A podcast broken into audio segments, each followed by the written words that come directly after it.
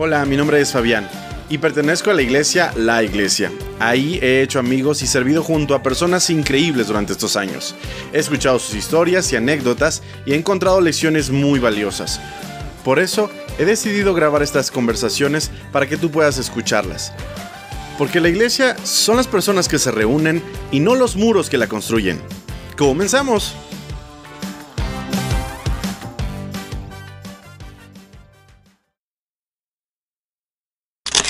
¿Qué hola gente? ¿Qué tal? ¿Cómo están? Sean todos bienvenidos a un nuevo episodio de su podcast Backstage. Esta semana con nosotros, Darinka. ¿Cómo estás, amiga?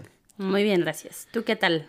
Bien, bien, bien, bien. Bienvenida a este tu espacio popular de Backstage. No, no es cierto. ¿Cómo estás? A ver, cuéntame, ¿cómo te va en este día? Bien, pesadón, mucho calor. Está haciendo muchísimo calor, pero qué bien. Bárbaro. Bien, contenta. Muy bien, mucho trabajo. En un mayo caluroso, particularmente caluroso. No sé si el año pasado fue igual, pero válgame el cielo, ¿eh?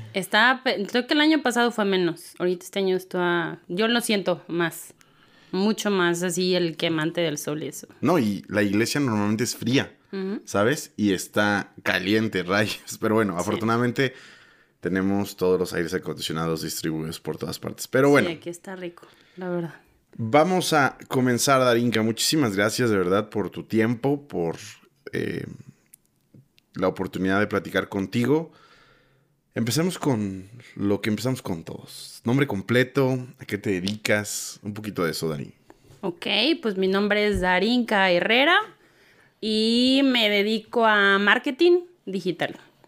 Tengo una empresa que es una desarrolladora de negocios y es básicamente... desarrollar marcas, branding, redes sociales, packing, me encanta el packing, desarrollar productos. ¿Ah, sí? Y también pues prestamos servicios a empresas en general, de ejecutivo de cuentas y administración de clientes. Y básicamente eso. Ah, bueno, tenemos en desarrollo una marca, nos encanta la parte del clothing. Entonces, bueno, esto es algo más de Vic. ¿Qué es clothing, perdón? Marca de ropa, como ropa de calle. Sí, entiendo. Ok, perfecto. Sí, estamos en esas tres cosillas. Ok, perfecto. Darinka, si te preguntaran alguna vez tres cosas que tienes que resaltar sobre ti, de tu personalidad, te dijeran, defínete en tres características, ¿cuáles serían? Soy una persona perseverante. Ok. Disponible. Ok. Y una tercera podría ser, ay, no sé cómo,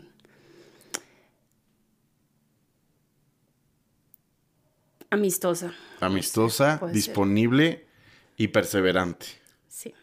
Perfecto. Ok. Pues ahorita vamos a buscar esas tres características dentro de tu episodio. Empecemos un poquito sobre tu contexto infantil, de niña. ¿Qué recuerdas? ¿De dónde eres, para empezar? Porque sé que no eres de Guadalajara. Sí. Yo soy de Tehuacán, Puebla. Nací en Tehuacán, de donde es el Tehuacanazo. El famoso Tehuacanazo. Buena referencia. Sí. Yo diría más como las semitas o cosas por el estilo, ¿no? No, esas son poblanas. Es diferente. Pero Tehuacán... No, está a 2 horas de Puebla. Hasta 2 horas, sí, no, sí. A 3 horas de Oaxaca. O sea, estamos... A 3 horas de Oaxaca. ¿Sí? Sí, estamos por la zona, pero no igual.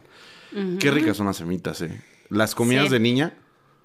No mucho. Realmente, o sea, en Puebla es semitas. En Tehuacán no hay nada de semitas. No hay nada. En Tehuacán es el mole de caderas. También es muy famoso esa festividad. En octubre, por ahí. Entonces, básicamente, pues, nos conocen por el Tehuacán o Peñafiel. Entonces, ahí nací. Porque casi nunca nadie ubica a Tehuacán. Si les dices... Bueno, aquí sí me ubicaban mucho, como no sé, en el Peñafiel como Tehuacán. Oye, sí es cierto. Raro. Mi esposa se ríe de mí porque siempre cuando pido agua mineral les digo, ¿tienes un Tehuacán a los meseros? Y el mesero, ¿qué? Sí. Y yo, pues un Tehuacán. Y mi esposa se ríe y dice, ¿qué es un Tehuacán? ¿Qué es eso? Pues agua mineral. Pero como toda mi familia le llamó así durante muchos años, para mí es normal. Explícanos para empezar. ¿Qué es el Tehuacán? Tehuacán. Era el nombre de Peñafiel antes, ¿no? O algo así. No, literal es Peñafiel. Antes era de Tehuacán, ahora ya lo compró Una compañía de Estados Unidos. Okay. Te mentiría, pero no sé qué compañía. Pero al final, o sea, para todas las personas que no saben, la forma en la que le decíamos el agua mineral en, por lo menos, en... a lo mejor Ciudad de México, Oaxaca, era... Tehuacán. Tehuacán, ¿no? Sí, el Tehuacanazo era como un castigo o algo así. Que te... pues el agua de manantial, pues la agitaban y te la echaban en la nariz o lo que... Pues sí, era así como para sacarte las cosas. Sí. Entonces el famoso Tehuacanazo. Un artilugio usado por la policía de México. Bueno, que no es legal teóricamente, pero, sí, pero todos sabemos que se utiliza. Perfecto. Es correcto. Ok, nada más rápido. ¿Fuiste alguna vez al Festival del Mole de Cadera? No. Donde yo estudié, que es Huajuapan de León, estábamos como a 2 horas, o hora y media, menos incluso de Tehuacán. Llegamos a ir varias ocasiones. Y en Huajuapan, en las fechas de octubre, tienen a una que se llama el Festival del Mole de Cadera. Y yo creo que matan... De hecho, unos días antes del festival, tienen algo que se llama la matanza, una cosa así. Que agarran y no sé, a 500, 800 chivos o no sé ni qué sean, los degollan y es voy a llamarle un espectáculo, yo sé que la gente se va a molestar, pero sí es un espectáculo cultural, o sea, para ellos es normal. Hay videos, de hecho, hay documentales y sí son visualmente un poco agresivos para las personas que aman a los animalitos y que piensan que no deberíamos comerlos, pero bueno, X. Sabe muy bueno, es rico, es parte de la tradición. Es caro, sí. Actualmente ya no se hace eso por protección a los animales. Literal hubo algo para protegerlos. Cuando empezó todo el rollo de proteger a los animales, obviamente, sí tuvieron que alinearse el gobierno a eso. Entonces, prácticamente ya no hay como show literal de como lo hizo. Es que antes era un show, ¿te acuerdas? Exacto. No, ya no. Ahora, literalmente, pues ya sí, les dan como una bala en la cabeza como de electricidad y ya, pues tan ahí quedó. Sí, es que antes era una degolladera, pero... Sí. Todo mundo, desde niños, adultos, ancianos, los degollaban y ponían una cubeta para que brotara la sangre. Los volteaban, les sacaban toda la sangre, se ponían flores. Y todavía gritaban, el chivo grita mientras se está muriendo. No quiero decir. Pero bueno, ok, no hablemos de cosas serias en este episodio. Pero bueno, es parte de cosas que tiene esa región que bueno, pueden ser disfrutables hasta cierto punto, por lo menos los alimentos. Ok. ¿Cómo fue tu infancia siendo Tehuacán poblana? ¿Cómo Tehuacanera. Se les dice? Tehuacanera. ¿Cómo se les dice? Ah, ¿sí se les dice? Tehuacanero, sí. Ah, ok. ¿Cómo fue tu infancia tehuacanera? Tehuacanera, pues muy padre, la verdad. Es provincia, literal. Nosotros le decimos Tehuarranch. Porque sí, bueno, ya es una ciudad, pues, es creo que la ciudad más importante de Puebla. Aparte de Puebla. Bueno, sí. ¿O incluso más? No. Es Puebla y digamos que el estado es Puebla. Ajá. Pero es de las ciudades de Puebla o los... sí se dice así, ¿no? Es que es Puebla de Los Ángeles, según yo, la ciudad, ¿no? Pero sí, no. O sea, Tehuacán es Tehuacán, Puebla. Es estado. Ajá, el estado es Puebla, la ciudad es Tehuacán, sí. Sí. Entonces, en ese contexto, la ciudad es de la ciudad más importante que contiene Puebla. Sí, porque al lado tenemos como municipios Coapan, Ajalpan, Miahuatlán, etcétera. Ok. Sí. Entonces, pues le decíamos Tehuarranch porque realmente era, pues en nuestros tiempos no había ninguna plaza. Nomás hay un cine de esos de permanencia voluntaria de la antigüita. ¿Qué tiempos, ¿no? Eso parece tan lejano, la permanencia voluntaria. Sí, era bien chido. Okay. Y veías los relojitos, ¿no? 8, 9, exacto. 7, va a pesar, sí. Entonces era buenísimo porque pues no conocíamos nada de plazas y como... Era un contexto muy familiar. Sí, claro. Y actualmente ya tenemos una plaza, pero bueno... Es la única que hay en Tehuacán. En Tehuarranch. Para hacer. Y bueno, prácticamente, pues yo crecí en una familia cristiana. Ah, ok. Entonces, siempre vivimos rodeado de personas desde muy chiquitas. Entonces, siempre... Bueno, mi mamá decía que yo siempre era como muy fácil de socializar con la gente, entonces siempre mi mamá decía que me pedían prestada. Ah, sí. Entonces, sí. ¿Cómo? ¿Para qué te pedían prestada? Pues no sé, por ejemplo, hay una historia de chiquita que yo era muy hiperactiva. Ah, ok. Entonces, era muy amiguera y pues no sé, simplemente pues la gente así como, oye, préstame a tu niña, vamos a ir a un... Para que juegue con mi hija, ¿no? Sí, o incluso aunque no tuvieran hijos, o sea, era... okay. Me acuerdo de una historia de... se llamaba Lucha, creo, y era una, pues ya... persona grande. Y creo que era el cumpleaños de su sobrina. Yo ni me acuerdo de su sobrina. Pero para que animaras las fiestas o qué. Pues no sé, o sea, literal fue como, oye, préstame a tu niña, va a ser el cumpleaños de mi sobrina, bla, bla. Y mi mamá, no, es que fíjese que pues es muy traviesa mi hija, de verdad. Pues, o sea, sí era muy difícil para mi mamá. El caso es que fue la primera vez que me prestó con alguien. Ok. Literal. Y pues ese día, pues hubo piñatas y todo, pues yo me aventé la piñata. Y pues no sé... vágame, pues, tenía como unos 6 años. Okay. Entonces me caí de un... pues, estaban las piñatas, estaba yo caminando y había como un peñasquito. Y pues yo literal me acuerdo que me caí y me pegué aquí en la ceja. De hecho, aquí tengo una cicatriz. Okay. Y me paré y pues ni me di cuenta. Yo tenía toda la cara así chorreada.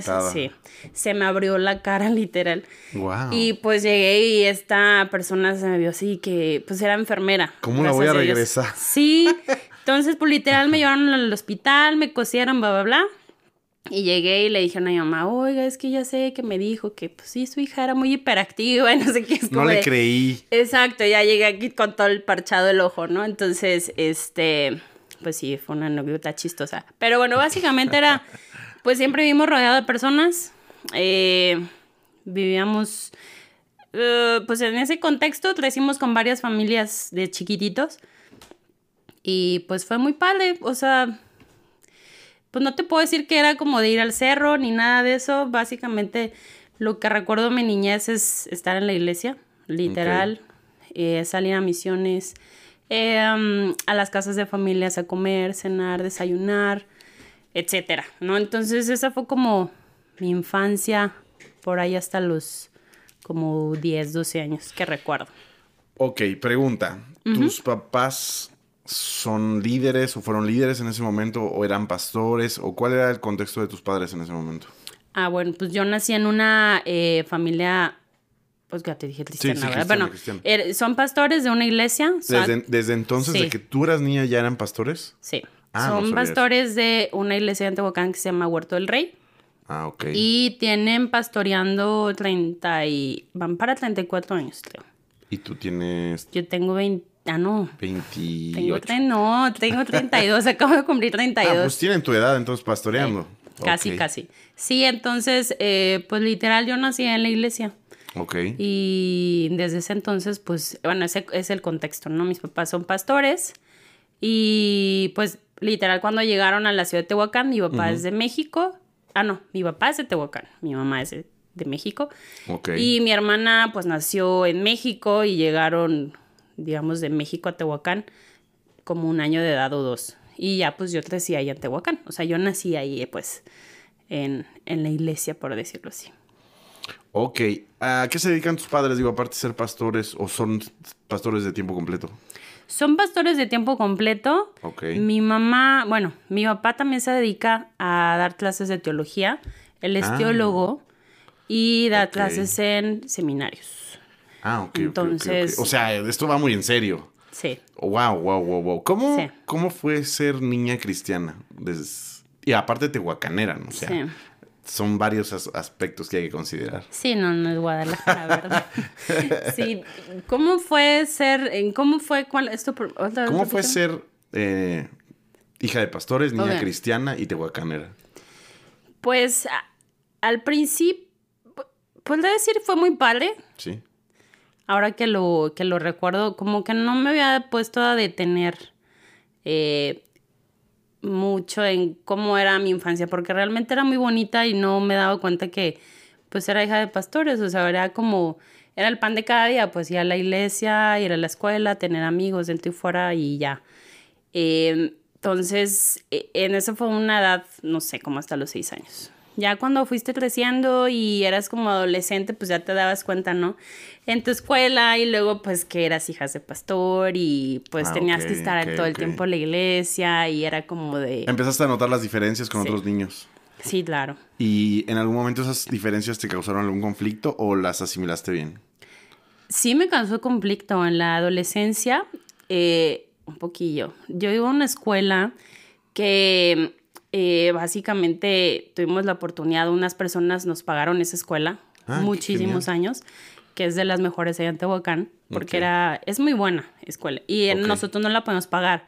Entonces, literal, llegaron cuando llegó esta escuela. Supongo que alguien de los asistentes a la iglesia, ¿no? O algún inversionista extranjero o algo así. No, luego sí pasa, ¿no? También. Sí. Un amigo de mis papás les dijo, ¿sabes qué? Pues queremos que tus hijas estudien ahí porque tienen muy buen nivel educativo. Hijas significa que tienes hermanas. Sí, tengo una hermana. ¿Y un hermano no? No. Son dos. Somos dos hermanas y decimos que tenemos un hermano porque no es de sangre, pero crecimos juntos.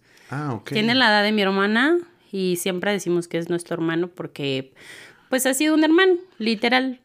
No de sangre, pero lo es. O sea, ¿creció en tu casa? No, es de la iglesia, pues tiene su familia y todo. Es una familia muy allegada. Pero la historia corta es, su papá falleció, era uno de los ancianos de la iglesia. Y falleció cuando él tenía como... más o menos 7 u 8 años, me parece. Yo estaba muy chiquita para recordar esa edad. Pero, pues, de ahí mi papá, pues, lo acoge como un niño. Bueno, no puedo decir como un hijo. Pues sí, mi hermana y él son como muy unidos. Entonces, pues, básicamente siempre estaban de arriba para abajo. Todavía, o sea... ¿Había mamá en ese momento? Sí, de hecho, la queremos un buen, se llama Lolita, es como nuestra abuelita. Entonces, su familia prácticamente, ¿no? Sí, o sea, ahí tiene su familia y todo, pero Ever se llama, literal está con nosotros de arriba para abajo todo el día y nos llevamos súper bien. Entonces, es chistoso, pero físicamente y como es, se parece mucho a mi papá. Entonces, las personas allá en Tehuacán, como siempre andaba con mi papá, pues de arriba para abajo habían cosas de la iglesia. Él también decían que era su hijo. Sí, o sea, la gente que no sabía les dice, ay, oiga, y su hijo, y no sé qué. Y pues ahí siempre, él siempre le dijo papá. Entonces, pues se nos quedó, o sea, él era como de, oye, tu hermano, no sé qué. Y era como, sí. Entonces de ahí como fue una costumbre, ¿sí? Qué chido y poder integrar a alguien así a esa magnitud. Sí. Wow, qué chido. Saludos a Ever. Sí. Donde quiera que estés, Ever, saludos. Estábamos hablando de... de mi niñez. De tu niñez. Sí. Me dijiste que... de adolescencia. Ah, y adolescencia. ¿Qué pasó con...? De adolescente, pues bueno, te digo, entré a una escuela que pues era de un nivel social alto. Sí, ya me dijiste que era una buena escuela. Sí. Exacto. Entonces, cuando yo entré... pues como adolescente, pues siempre hay muchas cosas. Uno cambia diferente, ¿no? O sea, es como hoy quiero esto, mañana no, y después, ¿no? Sí, ya sabes. Claro. Entonces, pues bueno, esta escuela, pues estaba complicado en cuestión de las personas porque pues todos tenían todo. No les hacía falta nada, ¿no? Y pues yo tampoco me hacía falta nada, pero era como de... pero no tenía lo mismo. Pues no, es que eran diferentes, como, oye, vamos a ir a la casa de campo y, por ejemplo, vacaciones. Ay, pues me voy a ir a Cancún, a Estados Unidos, a Texas, ¿no? Etcétera. Y nuestras vacaciones literal eran, vamos a ir a Misiones. Entonces, para mí era como que en esa etapa yo me acuerdo que era, ¿y dónde vas a ir de vacaciones? Pero y yo... ser pastor, vacacionar de Misiones cuando eres pastor... no es como muy vacaciones, ¿no? Bueno, no, pero eran las temporadas de vacaciones. A eso me refiero. En la temporada de vacaciones escolares, nosotros aprovechábamos... para ir de misiones. Sí, porque los chavos andaban de vacaciones. Y era más factible que fuéramos un grupo más grande, más chavos, adolescentes y mix, para ir a misiones y evangelización. Entonces, pues sí, las personas me preguntaban y me daban un poquito de penita y me preguntaban y cuestionaban. Sí, era como... pues sí te hacían como el feo, a veces te excluían y eso, y era como extraño. Y a veces como que sí llegaba yo a pensar o a desear no ser hija de pastor y tener otras cosas. Otro estilo de vida. Exacto, sí. Por ejemplo, mi mamá, ella siempre le encantó estudiar. Siempre se preparó, no sé cuánto, creo que estudió 3 carreras. Wow. Entonces, ella le estudió pedagogía, turismo... y la última no la recuerdo, pero siempre se ha dedicado a, pues a eso. Y hubo un tiempo que, me acuerdo, le ofrecieron como la dirección del área de pedagogía de la universidad. ya estaba ya grande y estudió como otra licenciatura. Y la verdad era un buen trabajo y un buen sueldo. Y me acuerdo que estábamos en la adolescencia y yo le decía, oye, ma, pues acepta la chamba, ¿no? Porque en ese entonces, pues, obviamente, pues para mí era, oye, no manches, wow, va a ser otro trabajo que no sea, ay, mis papás son pastores, ¿no? Por decirlo así, yo lo pensaba así. Ok, sí, claro. Y mi mamá dijo, no lo voy a aceptar porque... Porque somos pastores. Ah. No, no, porque ella era como... ella se encarga del área de niños y su pasión son los niños. Y el tener un trabajo, o sea, dos trabajos, ya no se iba a concentrar 100% al área de niños. Okay. Para ella era, bueno, en ese tiempo estaban haciendo una labor muy importante o acomodar ciertos planes ahí de enseñanza infantil. Sí, claro. Entonces ella decía, pues no, o sea, literal mi enfoque es esto, Dios me llamó para esto y lo voy a hacer, ¿no? Y yo decía, ok, bueno. Yo voy a decir que eres pedagoga. Exacto. Sí, o sea, me preguntaban, ¿no? ¿Tus papás qué son? Y yo así, mi papá es teólogo y mi mamá es pedagoga. Uh-huh. Y ya, o sea, nunca sacaba el tema de eso. Claro. Entonces, bueno, eso fue mi adolescencia, fue un poquito rara. Y creo que mi papá sí se daba cuenta un poquito de que estaba yo batallando con eso. Y me acuerdo que algo muy chistoso, hay una camioneta que le decimos la Hummer. Okay. Pero no es una Hummer, es una, le decimos, ¿has visto la camioneta de Scooby-Doo? Sí, la recuerdas. Sí. Es grandes como de camp. Vagoneta, sí. Ajá. Bueno, pues el papá de Ever, donó esa camioneta para la iglesia. Okay. Mi papá le encanta porque, pues, es como de camping, pero era una camioneta, pues, viejilla, ¿no? Entonces me acuerdo que mi papá siempre iba con la camioneta por mí a la escuela. Entonces, sí. Todos así los carrazos y hola, y él llegaba con su camioneta, ¿no? Y así de, no, porque... Y mi papá así de, ¿qué onda? Vámonos. Y yo así de, ok, va. O sea, siempre mi papá fue como la parte de aterrizarnos de lo que somos y lo que no somos, en ese sentido. Claro, y es que la adolescencia, quieras o no, es una etapa donde tenemos una necesidad de pertenecer, de ser parte de un grupo, de encajar la realidad. Uh-huh. Y cuando tenemos un contexto familiar tan diferente a la sociedad, porque seamos sinceros, cuando los padres se dedican al ministerio el 100%, pues el contexto sí es distinto, uh-huh, ¿no? Entonces es absolutamente normal. Sí. Obviamente, pues sí te da penita al principio y supongo que llegó una etapa de tu vida donde entendiste que, pues, que no tenías que avergonzarte, ¿no? Claro, ¿no? O sea, fue como una etapa muy pequeña. Realmente sí, claro. Ya lo comprendí y me daba hasta gusto. Era muy padre poder convivir en ese entonces y ya. Y bueno, recuerdo una vez cuando éramos niños, uh-huh, te digo, crecimos con varios chavos ahí. Y me acuerdo, pues, siempre llegábamos, o sea, nos quedamos todo el día hasta la noche ahí en la iglesia. Okay. Y la iglesia era de esas bancas así antiguitas en ese entonces. De como de la... Pues sí, de la iglesia católica que eran de cerdo. Uh-huh. Y entonces en eventos pues siempre nos quedábamos súper noche. Y me acuerdo que... ¿Se dormían en las bancas? No. Me va a dar mucha pena. Bueno, no me da pena, pero es una anécdota chistosa. Ajá. Tenía una mejor amiga que se llama Isamar en ese entonces. Ok. Y... abajo de las bancas pegaban chicles. Entonces, nuestro juego era literal ir a las bancas, recolectar los chicles y probarlos para saber de qué sabor eran. ¡Guau! No puede ser. Sí. ¡Guau, guau! Entonces, eran anécdotas chidas pero en la iglesia, pues, pero... La ingenuidad de la infancia. Exacto. Ah, no, este es de morano, no, este es de fresa, bueno, ¿no? Este no le encuentro sabor. Ah. También, por ejemplo, en los eventos, los refrescos, ves que quedan como los conchitos. Ajá. Nos echábamos los conchitos ahí con Ever y Isa, Víctor y así. Bueno, había un chavo que se llamaba Víctor. Claro. Y era padre porque eran anécdotas de ese tipo, había posadas en la iglesia.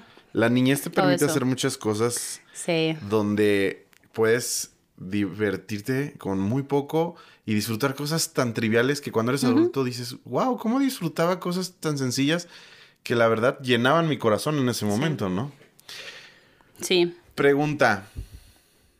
¿En qué momento de tu vida... Bueno, te lo voy a platicar por esta razón. Igual que tú, uh-huh, Yo creo que muchos jóvenes, bueno, voy a decir muchos treintañeros, porque no puedo juzgar a los más jóvenes que nosotros, pero los treintañeros coincidirán conmigo que en nuestra infancia, pues sí, me pasaba exactamente lo mismo. ¿Y dónde vas los domingos? ¿Y por qué no haces esto en tal día? ¿Y por qué no puedes ir a las fiestas? ¿Quieres una cerveza? ¿Quieres una Caribe Cooler? Y yo tenía 12 años y ya estaba en la oficina. ¿Quieres? No, no puedo. ¿Por qué no puedes? Porque soy cristiano. Ajá, ¿cómo? Cierto. Y yo, ¿y eso qué? No sé, pero me dijeron que no puedo. Sí. Me dijeron que no puedo. Y conforme vas creciendo, pues, no sé, no.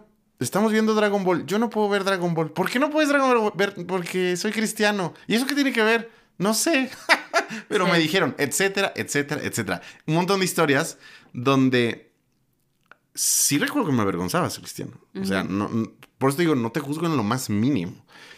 Y me acuerdo que eso me perduró mucho tiempo, porque ya siendo inclusive joven más grande, pues en los cotorreos...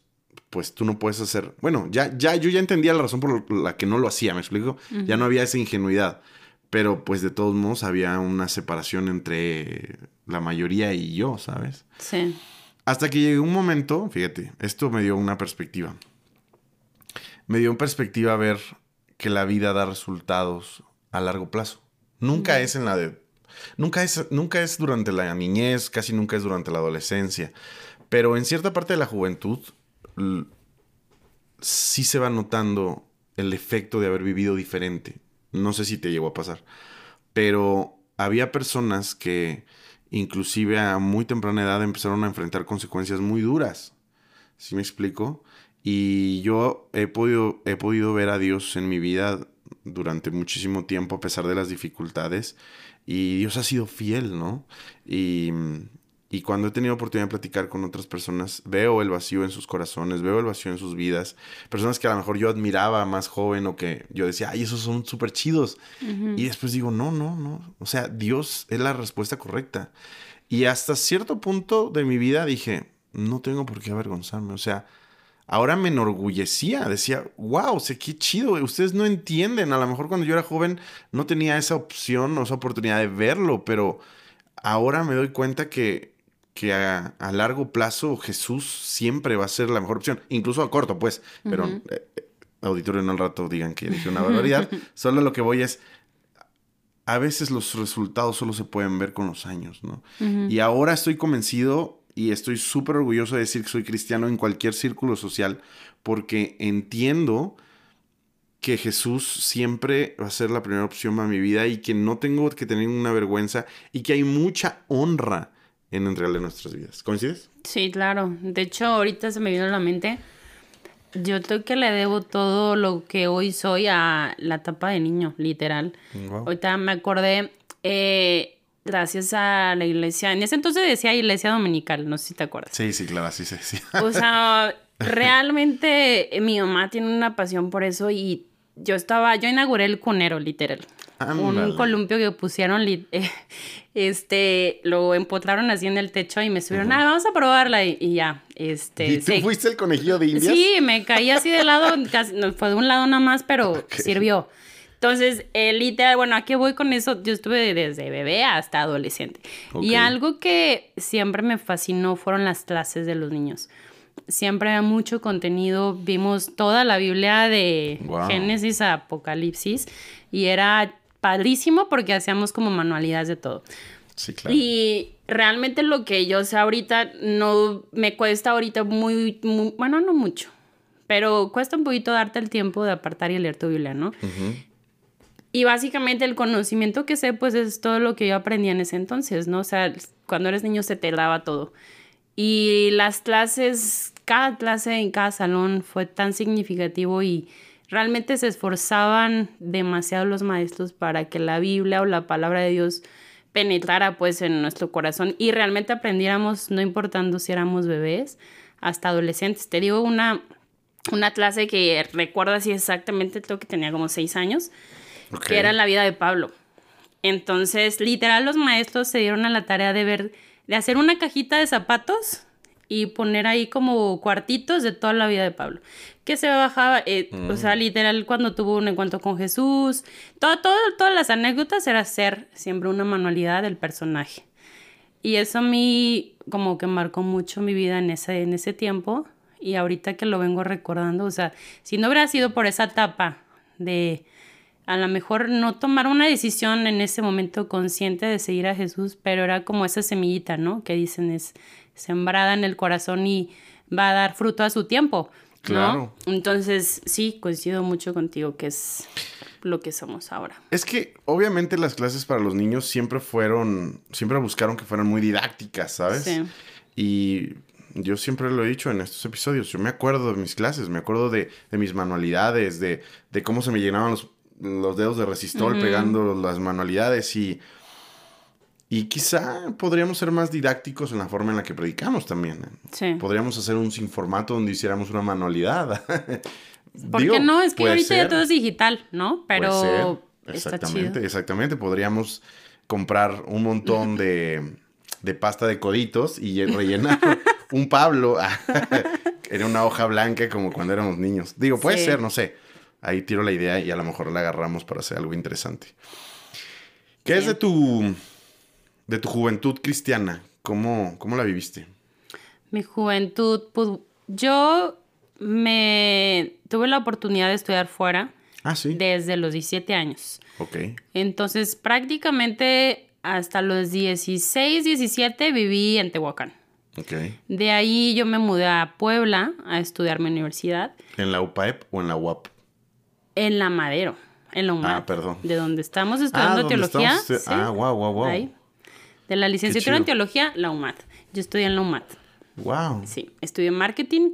Y pues básicamente desde esa etapa hasta ahorita no he regresado a Tehuacán. Me la viví todo el tiempo fuera. Y pues mi juventud fue muy interesante. Pero es una universidad cristiana, ¿no? Sí, sí es cristiana. ¿Hay muchos cristianos? ¿Todos son cristianos ahí? No, fíjate que es Wesleyana, creo.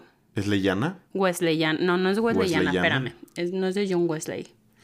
Borremos esto. Okay. No sé de quién, de ahorita se me fue el nombre, pero no sé si es metodista. Olvidar, bueno, borremos pero igual los metodistas son de origen cristiano. Sí, pero bueno, lo que voy es que no es que te den clases de Biblia ni nada de eso. O sea, tienen principios... pues cristianos podrán decirse, y en las reuniones o las oraciones pues sí hay pues una acción de gracias, oran, pues nos oramos por ese tiempo y demás. Creo que es básicamente lo... Y le hacen bullying a los católicos. No. ¡Ah, eres un católico! No. Es broma. Pero en un mundo al revés, estoy jugando obviamente, pero en un mundo al revés, en una universidad cristiana, si existieran los mundos al revés, se burlarían de los católicos. Sí, no, aquí es súper abierta. Que no, la realidad. Ok. Sí, pero bueno, pues de ahí parte como mi juventud, diría yo, solita, sin mi familia ni nada, y realmente como fue el... Pues, ¿te costó? No, fíjate que ¿Te hallaste bien solilla? Me hallé, fíjate que mi papá siempre nos educó, como éramos mujeres. Ok. Siempre digo, igual y puede estar mal esa frase, ¿verdad? Porque no es 100% tal cual. Pero él nos decía que nunca dependiéramos de un hombre. En el sentido de si nos casábamos o no, podíamos nosotros salir adelante, trabajar, no depender de nada, pues. Que en cierto sentido, sí nosotros... O sea, es que no... Bueno, entiendo la frase porque no puedes vivir esperando a un hombre. Exacto. Pero tampoco... O sea, tampoco hay que desechar de, no necesito a nadie nunca en el mundo. No. Pero sí tiene sabiduría esa frase. Sí, o sea, en su contexto fue, nos crió de tal manera que pudiéramos nosotros salir adelante. Ser independientes. Exacto, ser independientes es la palabra. Entonces, realmente no nos costó. Siempre él nos dijo que si nosotros nos aplicábamos en el estudio, podíamos estudiar donde quisiéramos. Wow. Entonces, obviamente siempre tuvimos becas. Siempre fue como el must de, pues sí, ahora lechísimo. Me acuerdo, por ejemplo, yo en la uni jugué básquetbol. Vale. Bueno, no, en la prepa, estudiando un PAEP. Y íbamos estuvimos en Conadev y competíamos y demás. Y iba a sacar beca deportiva. Bueno, de hecho me la dieron en el TEC. en Puebla, pero era carísimo. Y era una beca financiada, o sea, es decir, pues sí, te daban el... pagas sí. después. Sí, o sea, sí, chido, deporte, 50% y el 50% como un auto, ¿no? Sí, claro. Entonces mi papá me dijo, chido, muy bien, yo te pago el 50, pero pues el otro 50 tú te lo pagas, ¿no? O sea, en el sentido de agarras la beca, terminas y pues chido, ¿no? O sea... Ajá, y ahí está tu deuda. Exacto. Entonces era como un compromiso también que nosotros teníamos que tener en... pues tú puedes lograr lo que tú quieras, te puede apoyar, pero tienes que poner de tu parte, ¿no? Y si no está tu parte, pues chau, ¿no? Y siempre fue muy tajante en eso y sí le traíamos, porque literal era, pues precio tu beca, pues ni modo, pues te regresas y así como de, no, Tehuacán, no, en ese entonces era como de, no, yo quiero hacer mi beca. Entonces, pues bueno, mi juventud fue, no fue difícil, fue muy chida, pero ahí empezaron como a ver... muchas cosas en cuanto a, pues, probar realmente en lo que traía, en lo que, pues, era mi fe, ¿no? Entonces... Sí, claro, es totalmente normal. Uh-huh. Las dificultades de vivir solo no solo son de capacidades independientes, uh-huh. sino, por ejemplo, si estás muy acostumbrado a un contexto familiar, puedes necesitarlo. Sí. Y ser foráneo en una ciudad... al principio es bastante difícil. Ya con el tiempo ya tienes tus amistades y encuentras tu lugar. Pero al principio sí es como, ¿y ahora qué hago? ¿Y a dónde voy? Y digo, puedes tontear un rato, pero 2 días tontear o puentes y cosas así es como... Está bien. Antes no había Netflix. Hoy día, para toda la generación que nació con Netflix y con Prime Video y HBO... Bueno, antes no había. Sí, y no, había que ir por una película... pirata o ir a rentar una a algún lado. Pero bueno. Blockbuster, que ya no existe. Exactamente. Sí. No, pues la verdad fue muy chido. Pero ahí creo que fue... ya cuando fue mi adolescencia, yo empecé como a apartarme un poco de la iglesia. La verdad. ¿Por? Por, pues no sé, muchas cosas que... ¿Estabas enojada? Sí. Fíjate que a lo mejor cuando era niña, pues uno no se da cuenta de muchas cosas, ¿no? En la iglesia. Y pues digo, igual y ya varios que entrevistaste pueden decir eso, ¿verdad? Pero hay muchas cosas chidas de la iglesia y hay unas cosas como en todo, en el trabajo, claro, amigos, bla, bla, que no están chidas. Porque mientras haya humanos, personas... Claro. Pues habrá errores. Exacto. Pero pues bueno, en la adolescencia, pues... Lo resalta. Exacto. Entonces yo salí de la adolescencia como un pie adentro de la iglesia y un pie afuera. Okay. Deseando tal vez que cuando me fuera de Tehuacán, pues yo iba a poder hacer lo que yo quisiera, ¿no? Obviamente cumpliendo con lo que mis papás me pedían. Sin ofender mucho a Dios. Normalmente es el pensamiento del cristiano. O sea, voy a hacer lo que yo quiera, no voy a ofender mucho, solo poquito. Exacto. Digo, y muchas veces ni siquiera tenemos idea de que hay cosas que queremos hacer que no ofenden a Dios. Uh-huh. ¿Me explico? Simplemente tenemos que hacerlas con el corazón correcto. Sí. Y voy a ser muy cuidadoso en decir, no todo. Hay cosas que definitivamente, aunque sea poquito, se ofenden a Dios. Hay cosas que en nuestra infancia eran totalmente pecado, que cuando te das cuenta que eres adulto decías, bueno, ok, a lo mejor me estaban cuidando, uh-huh. pero no es que fuera pecado, ¿sabes? Sí, claro. Sí, entonces realmente sí, mis papás nos dio como muchas bases y sí fue muy estricto y fue como ya cuando nos fuimos era como el momento de probar realmente lo que éramos. Literal, ahorita lo veo así, ¿no? Sí, claro. Porque era como el tiempo de, pues yo ya te di lo que... Las bases. Exacto. Y ya de ahí en fuera, pues yo creo que también fue confiar en que Dios iba a hacer su obra. Y es lo que puedo ver ahora y chido. Pero como te dije, estaba yo un pie afuera y un pie adentro. O sea, te destrampaste. Ah. Sí, Un poquito. Sí, la verdad. Fue muy padre mi juventud, pero sí, hay veces que uno no desearía haber pasado por muchas cosas. Exactamente. Ese es el gran problema para todos los adolescentes que nos escuchan. Esta historia es como el común denominador en los niños cristianos. O sea, de verdad, si ustedes son adolescentes cristianos o están a punto de salir de su casa, esto lo hemos vivido, yo creo que desde el primer niño cristiano, desde que existió en la historia de la humanidad, lo ha vivido. Y justamente es lo que dices. Está bien, experimentar, entre comillas, está bien. O sea, tiene sus bemoles. Sin embargo, como tú dices, cuando ya maduras y Dios hace su obra, es cuando dices, no... Hay cosas que no debía haber vivido, ¿sabes? Sí. Hay experiencias que no debía haber tenido. Hay cosas que no debía haber sufrido. Y no necesariamente valieron la pena, ¿sí no? Sí, claro. O sea, ahora digo, bueno, es que hubiera pasado si no hubiera pasado eso. No hubiera sido lo que soy hoy. Pero sí, definitivamente el haberlas pasado...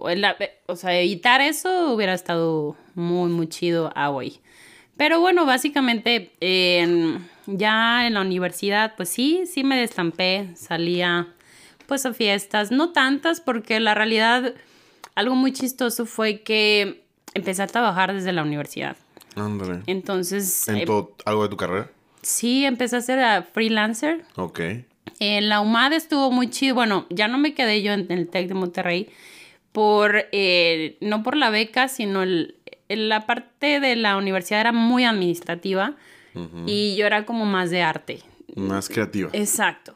Mi hermana estudió diseño gráfico y a mí me encantaba el diseño, pero no tenía la paciencia para sentarme 6, 10 horas haciendo trabajos manuales como la veía que hacía. Ah, ya entiendo. Entonces dije, yo no quiero hacer eso, y una opción en la UMAT fue marketing, que veía muchas cosas de diseño, pero era más a publicidad y cosas creativas, okay, que en el TEC era más administrativo. Entonces por eso me quedé en la UMAT. Okay. Y pues... creo que eso me ayudó mucho. Bueno, ya no tuve yo beca deportiva ahí, sino fue académica.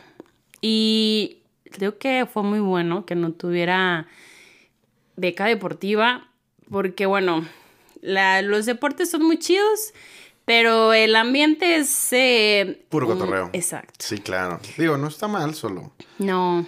Es lo que yo siempre les digo. La fiesta no es el problema. Sí. La diversión no es el problema. El cotorreo no es el problema. El problema es que siempre va a haber alguien...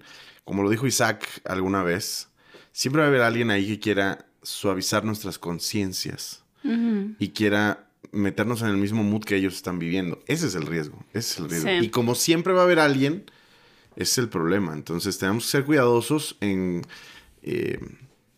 poder descubrir la vida, poder conocer algunas cosas, pero entendiendo que vivimos un riesgo constante. Y que podríamos, regresamos al punto de hace rato, vivir cosas que no necesariamente quisiéramos vivir. Incluso hoy lo vemos en las noticias, en todos lados. Hay, desafortunadamente, hay gente que no vuelve de esas fiestas. Sí, de hecho, allá en la UMAD, varios chavos que eran basquetbolistas, pues creo que un 30% ya no está hoy. Literal, fue una farra tremenda y personas... ¿Ya no está? ¿Te refieres a que murieron? Sí, exacto. Wow, o sea, pensé que... Sí, no, literal era... Es que no hablo de otros deportes, pero en general específicamente en el de básquetbol, se prestan muchas cosas como viajas solo con chavos, no hay tantas reglas. La única regla es de que tú estés al 100 cuando vayas a jugar un partido. Sí, claro. De lo demás, pues básicamente no importa tanto al coach y nada de eso. Es como de, pues tú estás al 100 en el entrenamiento y si no estás, bye. Sí, claro. Entonces tú tienes excesos de todo tipo, ¿no? Y eso yo lo veía cuando estaba en prepa, imagínate. Entonces, en la universidad yo me enteraba por cosas porque sí jugaba partidos y eso, pero no estaba becada. Ok. No, o sea, eran como ratitas y estaba con los de básquetbol y demás y veía y dije, no, qué bueno que la neta no estoy becada porque si no yo sí me perdería ahí totalmente. Entonces... Pues, la realidad es que no podemos tampoco, pues, satanizar algunas, claro, cosas. Sin embargo, si uno sabe... de qué pie cojea, claro, pues no te metas ahí, o sea... Exacto, en mi caso sí era, no, qué bueno que no estoy allá porque no podía decir no. Bueno, creo que actualmente uno de mis defectos es, o no sé si de varias personas, es no decir no. Sí, también no. Para mí es un problema. Exacto. Cuando me venden cosas en el súper, me apanico y mejor corro, porque no sé cómo decirle, sí, que no, no quiero ofenderla. Exacto. Pero la verdad no te voy a comprar eso que me pides. Sí, entonces, pues bueno, básicamente, pues toda la universidad... Pues estuvo chido, aprendí muchísimo en la parte de, pues, trabajé muy duro, okay, practicando lo que, pues, conocía de mi carrera en cuestión de marketing. Ahí empecé a trabajar cosas de marketing y, pues, sí, me iba a fiestas y demás, pero súper tranqui. De ahí, pues, bueno... ¿Terminas y a dónde vas? Termino y, bueno, hice mis prácticas aquí en Guadalajara, de hecho. Ah, sí, ¿en qué empresa?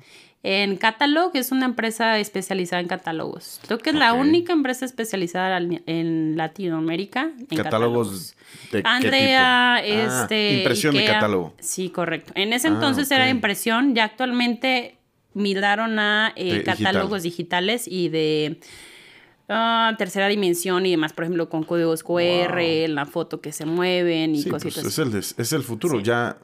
lo impreso próximamente está destinado a desaparecer. Sí, entonces de ahí me vine aquí a Guadalajara y me gustó muchísimo vivir aquí en Guadalajara, que yo dije, yo quiero vivir acá y voy a vivir aquí mucho tiempo. El cotorreo en Guadalajara es especialmente divertido. Sí, no sé, me encantó Guadalajara, pero pues básicamente me iban a contratar con un sueldo obviamente de recién egresado. Sí, claro. Me iba a alcanzar nomás para la renta, ¿no? Porque yo vivía en Zapopan, no me acuerdo la calle, no me preguntes, pero pues bueno, yo en la universidad trabajaba de freelancer, como te dije, en una empresa que era de redes sociales. De hecho, cuando empezaba todo el rollo de Facebook y eso, por eso me metí a la parte digital. Entonces, el dueño me dice que si quería trabajar con él en Puebla, pues me ofrecía literal, me dijo, pues, ¿cuánto quieres ganar? Y yo así de, no, pues tanto. O sea, yo pensé que me iba a decir que no. Y no, o sea, literal me dijo, ok, ¿cuándo empiezas? Y yo así de, ok. Wow. Entonces, por ese motivo me regresé a Puebla. Puebla. Sí, y ya pues me regresé a Puebla nuevamente. Ahora sí a trabajar y estuve 4 años en Puebla y después, trabajando. ¿Cómo llegas a México? Porque sé que vives en Ciudad de México. Sí. Bueno, viviste pues. Sí.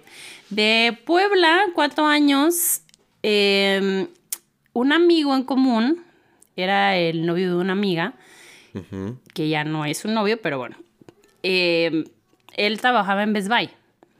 Best Buy es una empresa de tecnología, ya no está aquí en México. Pero no en la pandemia. Sí, es que Amazon vino a darle con todo y era complejo. Pero bueno, este chavo me dice que hay una vacante. Yo en ese rollo, es muy largo, pero yo tenía una relación ya de muchos años, de 8 años. Desde que yo salí de la prepa, toda mi universidad tuve un novio. Ok. Duré muchos años, pero básicamente, pues bueno, esta oportunidad de irme a la Ciudad de México era como, pues para mí una nueva vida, ¿no? Que pues necesitaba yo ya otro cambio. Necesitaba terminar esa relación, pero pues por algún motivo no terminaba. Entonces, bueno, yo lo veo así como algo de parte de Dios, porque como yo no podía decir que no. No podía finalizar mi relación. Sí. Entonces, es una situación normal para aquellas personas que les cuesta trabajo decir que no. Bueno, entonces, pues, este trabajo me cae literal como yo lo veo de parte de Dios. Quería yo salir de, pues de Puebla, literal. Ok. Y este amigo, este novio de mi amiga, que después se convierte en mi amigo, me dice, hay una vacante aquí en Best Buy. Me explica qué era. Y era una empresa, pues, de Estados Unidos, ¿no? Y hay una oportunidad en la parte de marketing digital. Y, pues, ¿cómo ves? ¿Te lanzas? Le dije, pues sí, pues va. Entonces, yo mando mi currículum, pero pasa un año... Sin contestar. Bueno, no sin contestar, porque cuando él me dijo ya habían contratado a alguien después como de las 2 semanas. Okay. Y el currículum, pues se va quedando ahí, o por lo menos en estas empresas, como opciones B, ¿no? Archivado. Exacto. Entonces, pues sí pasa como un año y yo fue así como de, ok, va. Al año me hablan y me dicen, oye, pues tenemos tu CV... y nos interesa, se desocupó la vacante. Era una chava que era como un espíritu muy libre, decía mi amigo, y pues dice, no, pues la neta de oficina de Godín, pues no era lo suyo. Sí, claro. Y pues, oye, ¿cómo ves? El caso es que me fui a Best Buy, me entrevistaron, fue algo muy chido, de hecho hasta me acompañaron mis papás. Para mí fue un sueño realizado porque siempre quise trabajar en una transnacional. Entonces, pues mis papás me acompañaron, literal, porque no era... O sea, mi papá y mi mamá vivieron muchos años en Ciudad de México. Se fueron por el terremoto del 85. Ándale. Y era como una ciudad de... No, en la vida vas a pisar Ciudad de México, ¿no? Porque era una ciudad que ellos... vetada. Sí, o sea, pues no les gustaba. Entonces, pues me acompañaron porque, pues, decían, no, pues, ¿cómo te vas a ir sola? Y demás. Entonces, el caso que llegué, hice mi entrevista y, pues, me quedé. Presenté mi trabajo que había hecho pues en Puebla, todo el freelance que había tenido. Y fue muy chistoso porque yo me apliqué a la parte de diseño de marketing. Y, bueno, no de marketing. Era el área de comunicación, por así llamarlo. Pero me quedé yo en marketing. O sea, No era... Ah, no, perdón, fue al revés. Apliqué para marketing. Y quedaste en comunicación. No, me quedé en desarrollo web. Ok. Todo, es que también manejaba la parte web, no, entonces mi currículo era más digital que en marketing. No, no, totalmente. Pero ya después de un año o dos estuvo chido porque marketing absorbió la parte de e-commerce. Ok. Entonces, pues estuvo chido porque aprendí e-commerce y aprendí diseño. Entonces... De ahí, pues me dijeron, sí te vamos a contratar, pero necesitamos que inicies la otra semana. Y para mí fue como de un, ¿en serio? Ok. Entonces, pues literal, lo hablé con mi jefe, le dije esta oportunidad. Mis papás, bueno, mi mamá siempre me ha dicho que sí. O sea, lo que tú quieras, si es para bien, lánzate, ¿no? Okay. Mi papá sí tenía sus dudas y me dijo, no, Ciudad de México, como tres, bla, bla. Pero al final de cuentas, pues me dijo, es tu decisión. Y ya, pues yo me fui. Básicamente era... A la aventura. Sí, básicamente era para otros aires. Necesitaba un cambio. ¿Cómo obviamente terminaste con este fulanito? Bueno, esta persona. Sí, ¿no? No. Ah, ok, olvídalo. Entonces, proceso. No voy a continuar por ahí. Bueno, sí, pero no. Todavía en la Ciudad de México tardó un poquito, como un año, pero sí ya, terminé mi relación. Eventualmente sucedió. ¿Cómo estaba tu relación con Dios? O sea, sé que incluso desde que te sales, como a los 17, pues eso andaba flojón. Mm. Para este punto de la historia donde entras a Best Buy, ¿qué edad tienes? Tenía como 25 años. Ok. ¿Y cómo estaba tu relación con Dios? No, como 24. Mal. ¿Igual flojona todavía? No, peor. Saliendo de la universidad iba mal y fue de... mal en peor y lo más porque pudo haber pasado. ¿Cómo te sentías? Porque mira, yo he vivido esa etapa, no, no lo voy a ocultar.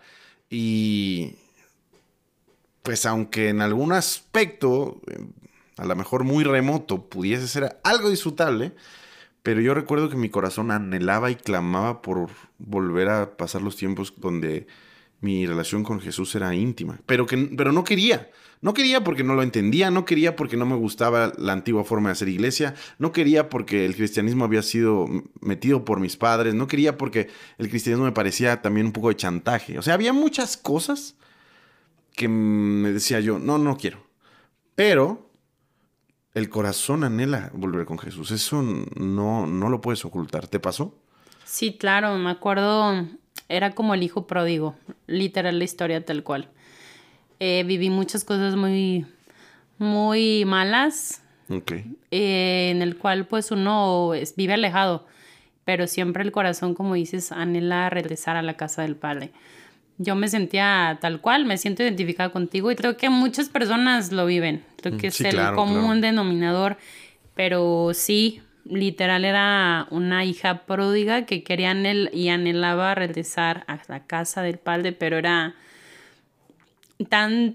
pues se sentía muy sucia, literal.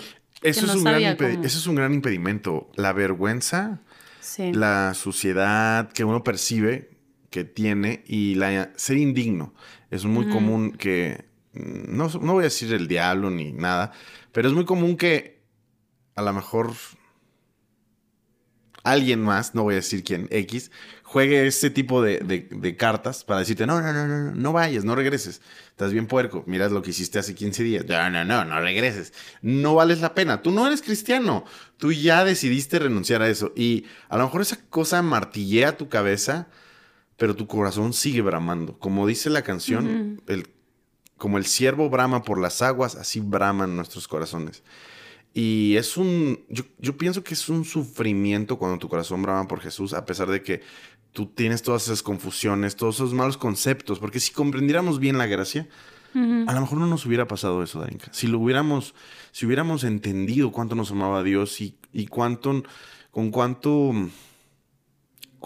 cariño nos hubiera recibido, cuántas veces hubiera sido necesario. Pero a veces nosotros mismos nos condenábamos, creo, ¿no? Sí. Y eso nos hizo alejarnos. Sí, yo creo que vamos madurando la fe. Creo que siempre vamos aprendiendo cosas nuevas, pero en esas etapas creo que hay más condenación de lo que podemos imaginar que no hay, pues. Yo me acuerdo que algo que a mí me marcaba mucho era de ¿cómo alguien me va a amar así? Okay. Era una condenación tal cual de... yo, como siendo hija de pastor, tenía que a veces maquillar muchas cosas que a lo mejor estaba excelentemente bien y por no desanimar a alguien... Y tú estabas mal, ¿no? Y era... ya te entendí. O sea, en algún momento, sirviendo en la iglesia, tú tratabas de no mostrar tu vulnerabilidad. Claro. Ok, entiendo. Claro, viví muchos años así. De hecho, pudiera ser como... Realmente, como 2 años en la ciudad de Puebla y toda en la Ciudad de México un buen rato. Entonces, era como mantener una apariencia de algo que no era. ¿Estabas yendo a la iglesia en ese momento? Sí, pero estaba como en un proceso, estaba como tan lastimada. O sea, de vez en cuando. Sí, fue muy chistoso esa parte, pero siempre Dios muestra su amor en la comunidad, es lo que digo. Claro, y siempre somos como esas ovejas que... Era muy chistoso, no sé si te pasaba a ti, de siempre que querías alejarte, Dios te ponía como... Era como te ensanchaba el corralito, ¿no? No te quitaba la vista, pero estabas en el corral. Yo me sentía así. Totalmente. Entonces, entre más quería yo alejarme, Dios siempre me mostraba que ahí estaba y era como un volver y volver.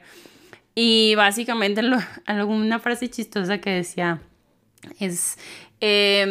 cuando uno conoce a Dios y uno pues vive una vida que sabe uno que no es correcta, pues uno no puede pecar a gusto, es lo que a veces yo platicaba. No.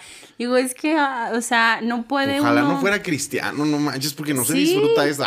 Sí, o sea, era muy chistoso, pero no puede, o sea, uno no puede... Cuando uno tiene un encuentro con Jesús, uno no puede ser igual. Totalmente. Entonces, eso era como más mi frustración, porque yo anhelaba regresar a casa, pero mi carne era no, y eso me frustraba más, porque... Entonces yo decía, bueno, ¿en qué puedo caer más bajo? Sí, claro. Entonces era como pues ya, o sea, algún momento voy a regresar a Dios, pero en este momento, pues estoy aquí, ¿no? Sí, claro. Y como nadie me veía, podía hacer, entre comillas, lo que yo quería, pero Dios estaba ahí. Claro, entonces, totalmente. Básicamente, pues, sí, en tu respuesta a tu pregunta, pues mi relación con Dios era... era muy cercana, pero yo estaba alejada, literal, mi corazón de Dios. Sí, entiendo totalmente el concepto que dices. Cuando dices cercana, es porque jamás dejaste de sentir la presencia de Dios en tu vida. Estoy seguro de lo que entiendo. Hubo un tiempo que fue tan fuerte. Por ejemplo, una de las cosas que para mí era más fuerte, yo tuve mucha adicción al tabaco. Yo fumaba desde la prepa, literal. Y Dios me habló muy fuerte acerca de eso porque en el tema era para mí una dependencia. Okay. Entonces, pues sí, era una codependencia, pero iba más ligado lo hacía porque estaba en depresión. Okay. Era como una forma de... Sí, era... Tengo ansiedad, fumo. Tengo mucho trabajo, fumo. Estoy de algo interno, ¿no? Exacto. Entonces, Dios fue como tocando esa área muy en específico y Dios era tan palpable De verdad me molestaba tanto la presencia de Dios que era irritable para mí. Sí, literal, hubo un tiempo de... Ya en lo último era... O sea, no, por favor, ya, déjame en paz. Literal, o sea, era como... Cada vez era más fuerte cuando Dios empezó a trabajar en mi vida o era como... Está chido, ya te dejé un tiempo hacer con las cosas a tu modo, pero vamos a empezar a mi modo. Y eso fue como hace... Pues sí, cuando me empezaste a preguntar de que si iba a la iglesia, más o menos me acuerdo que llegó Más Vida a México, no había Más Vida. Y creo que fue hace como 4 años o 5. Okay. No, 6, más o menos. Tengo esas referencias porque para mí fue un parteaguas... cuando llegó allá a México. Sí, porque yo no había ido a iglesias, como tú dices, un poquito... Más conservadoras. Exacto. Y yo no encontraba mi lugar. Okay. Entonces, cuando lleva Más Vida, pues es una iglesia un poquito más moderna, ¿no?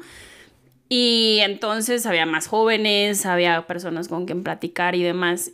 Y pues mi paso fue, necesito hacer comunidad. Literal, necesito... Claro. estar con personas que me edifiquen, que me ayuden a salir de donde yo estoy, porque sola no puedo, ¿no? Entonces, cuando inicia Más Vida ahí, yo pues llego literal, pues así de hola, aquí estoy. Y me acuerdo que un amigo, se llama Abdiel, todavía tenemos relación con él, pues me hago muy amigo de él. Él estaba en comunicación, okay, ahí en Más Vida. Y fue a partir de este amigo que empecé yo a regresar a la iglesia. Porque él, bueno, le decíamos que era como el papá de todos, porque él nos dejaba, o sea, en ese tiempo, pues, no había un lugar fijo.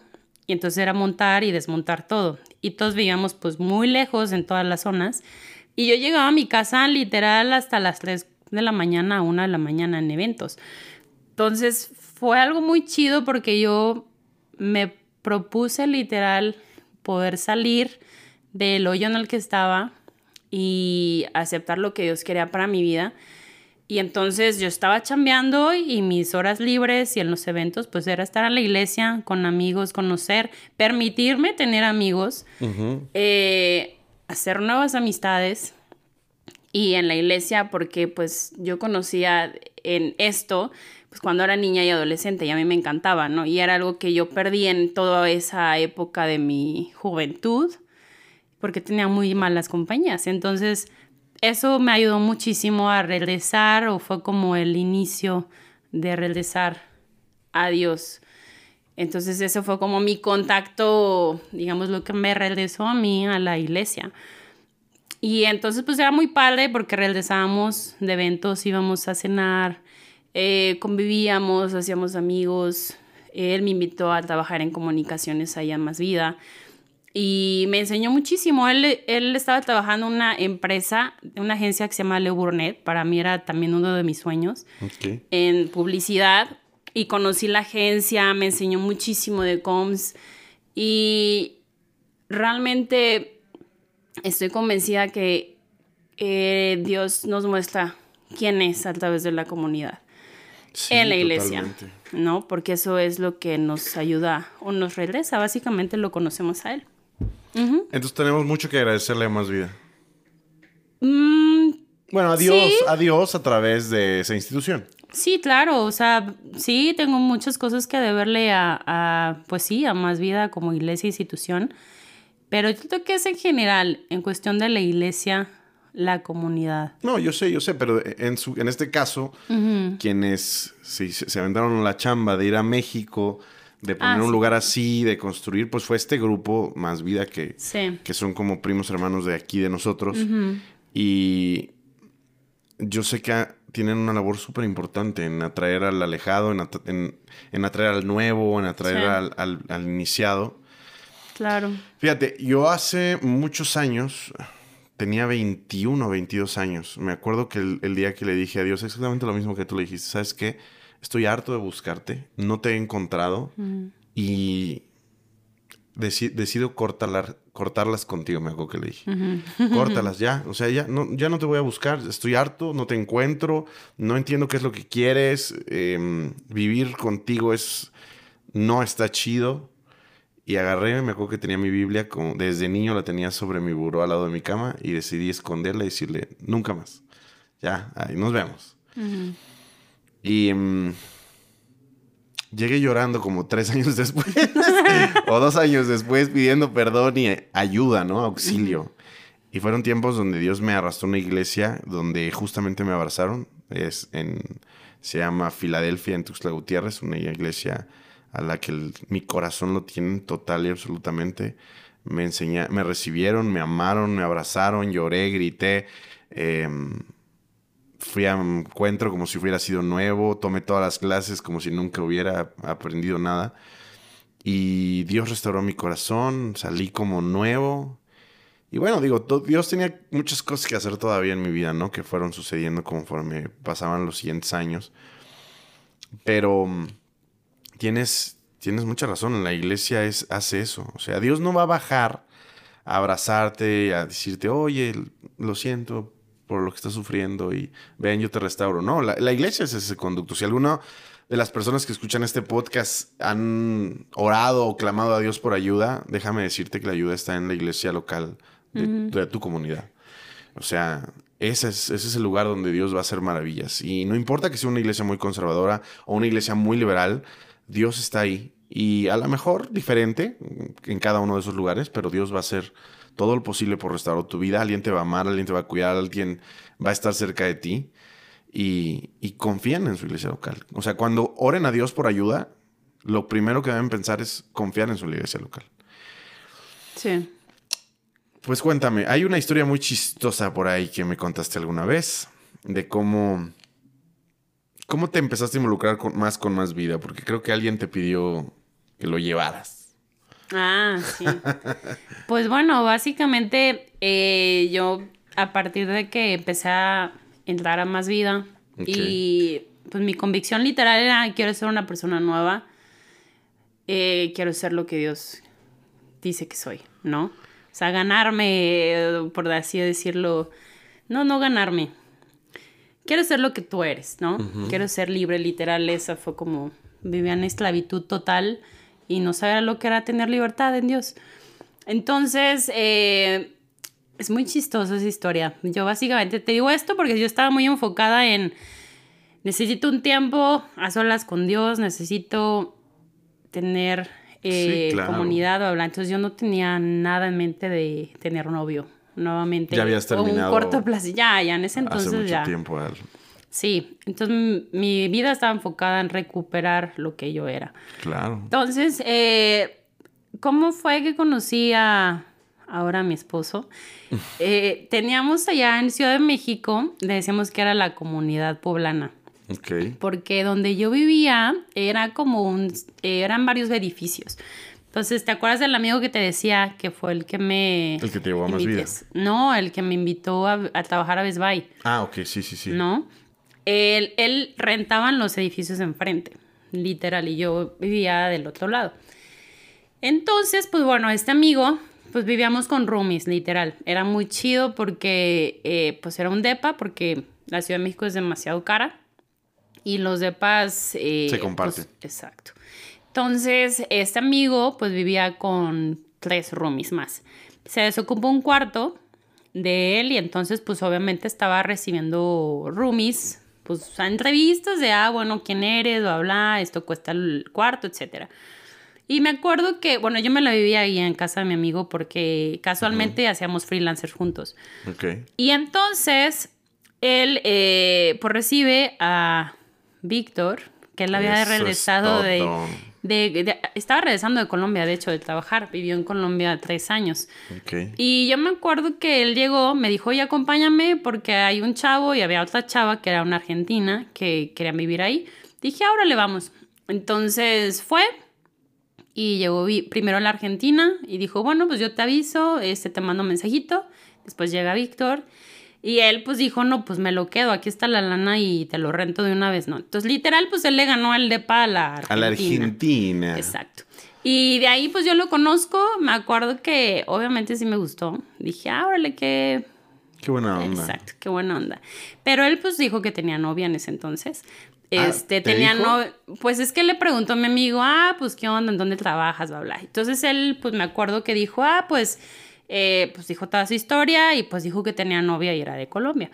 Entonces para mí fue como, tiene novia. Ya regresó a México, ya no tienes novia, no vas a estar yendo hasta Colombia. No, de hecho sí fue la novia, bueno, esto fue otra historia, pero sí, okay, sí, todavía estaba con la novia.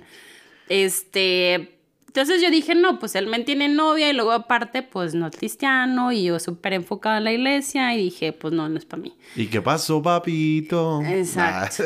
Pues la historia corta, al paso del tiempo, él trabajaba 24 horas literal casi, era gerente de un restaurante. Entonces un día llegó, creo que era su día libre y pues mi amigo literal luego me hacía como guasa o bullying de que siempre estaba en la iglesia.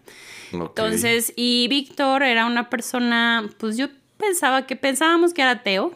Literal, porque era muy introvertido, llegaba súper cansado. Por la cruz colgada en contrasentido en su cama. Exacto, no, o sea, llegaba súper cansado, ponía música rock, se encerraba en su cuarto y era así como de, ¿qué le pasa a este men, no? Es como bueno. Entonces, para él se le hizo chistoso a mi amigo decirle, oye, ¿no quieres acompañar a Darinka a un evento? Porque, bueno, yo llegué a pedirle unas luces que necesitamos para una grabación de Más Vida, okay, que era su aniversario. Ya estaba sirviendo de manera formal. Sí, claro. Okay. Entonces, pues él le dijo, chistoso, pues sí, aquí están, ¿y por qué no invitas a Víctor allá? Y yo así de, ok. Y él pues dijo, sí, ¿a dónde? Y yo así de, okay, pues ya, le dije, a un evento, una grabación. Nunca le dije iglesia, obviamente. Okay. Porque ya sabía para dónde iba mi amigo. El caso es que él me dijo, sí voy. Ya no me lo pude zafar. Le puse miles de pretextos y pues me acompañó, literal. Okay. Hasta puso su coche, fuimos a dejar a todo mundo y demás. Entonces, pues ahí empieza como esa historia, parte 2 de mi vida. Okay. Y él pues va a este evento de Más Vida, que pues no sabía nada. Yo me acuerdo que ya casi llegando al evento... Ya le tuviste que confesar que era una iglesia. No, él me dice, oye, nada más evento de qué es. Y le dije, es un evento de... Y dice, ¿es una secta? Y yo, no, es una iglesia cristiana. Y dice, bueno, ok.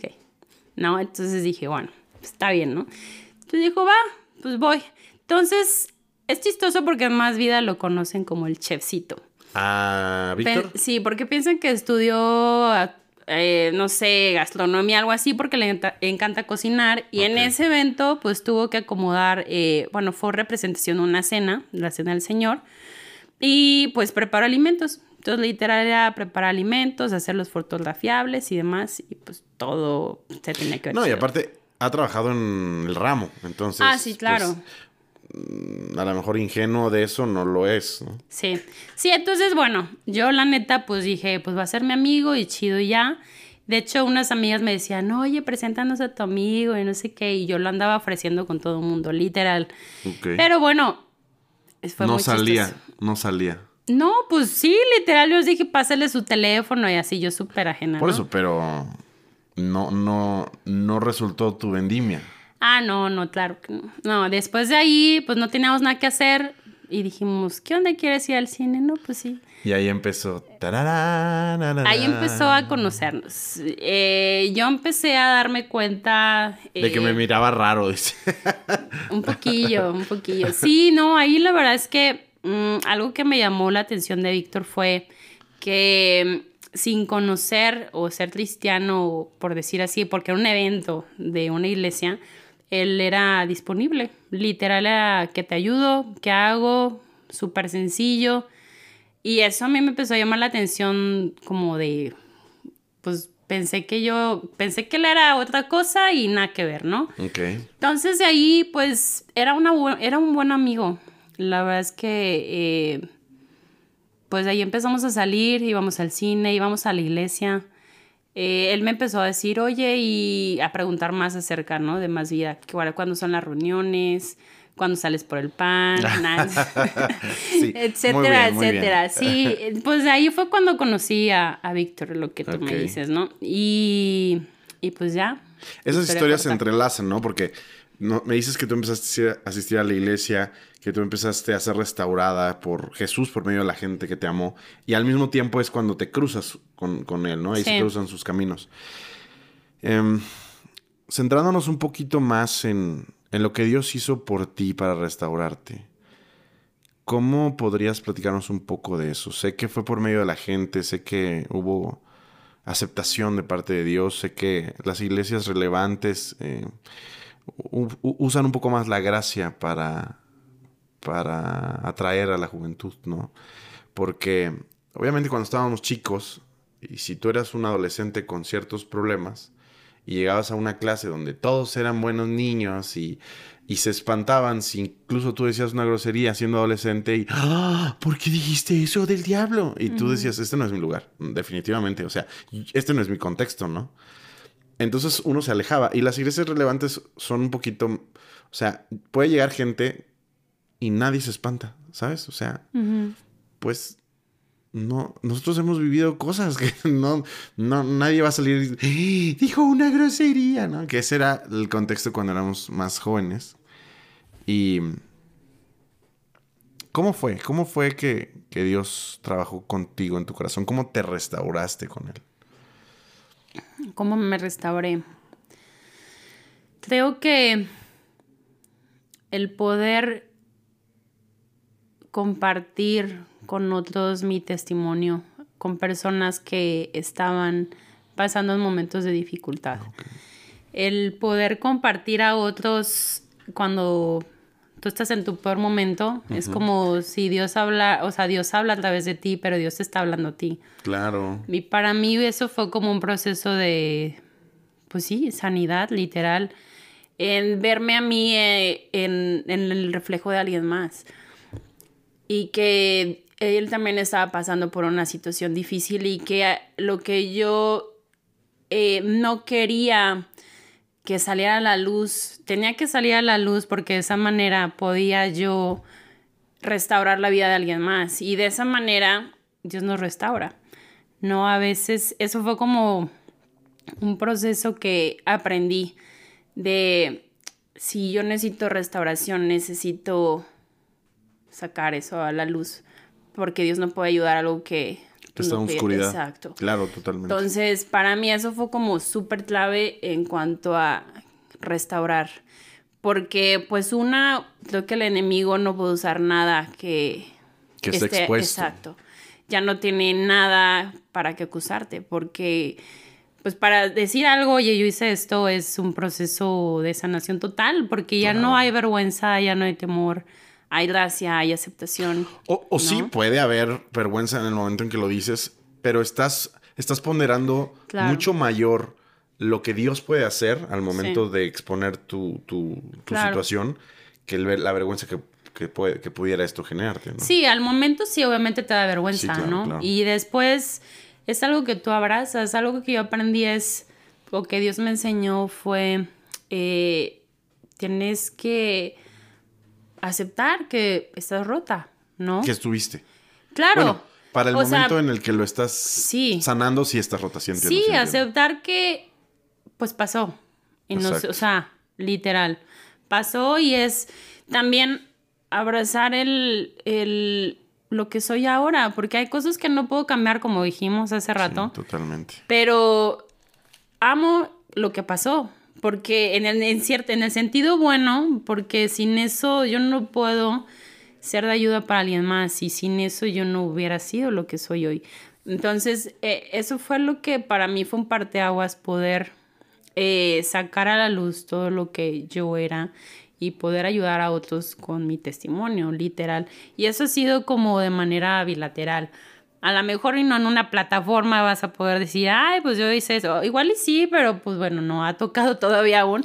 Pero aquí ha sido... Esta es una plataforma. Está sucediendo en este momento. Bueno, sí, pero sin detalles, ¿verdad? Claro, pero claro. Ha sido bien chido, ¿no? Me acuerdo, por ejemplo, una vez que me operaron hace como 3 años. Okay. Y yo estaba pasando una situación de depresión y mal, porque decía, ¿qué onda? De hecho, nos acabamos de casar, Víctor y yo. Y estaba pasando súper difícil. Y me acuerdo que Dios puso en mi camino una amiga que estaba pasando terriblemente una situación, ¿no?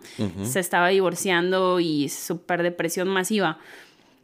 Y pues Dios me la puso en mi camino y para mí era estar con ella en su proceso. Claro. Y de esa manera Dios tuvo una compañía en ese proceso. Ella era la que me acompañaba a las citas porque, pues, Víctor trabajaba mucho.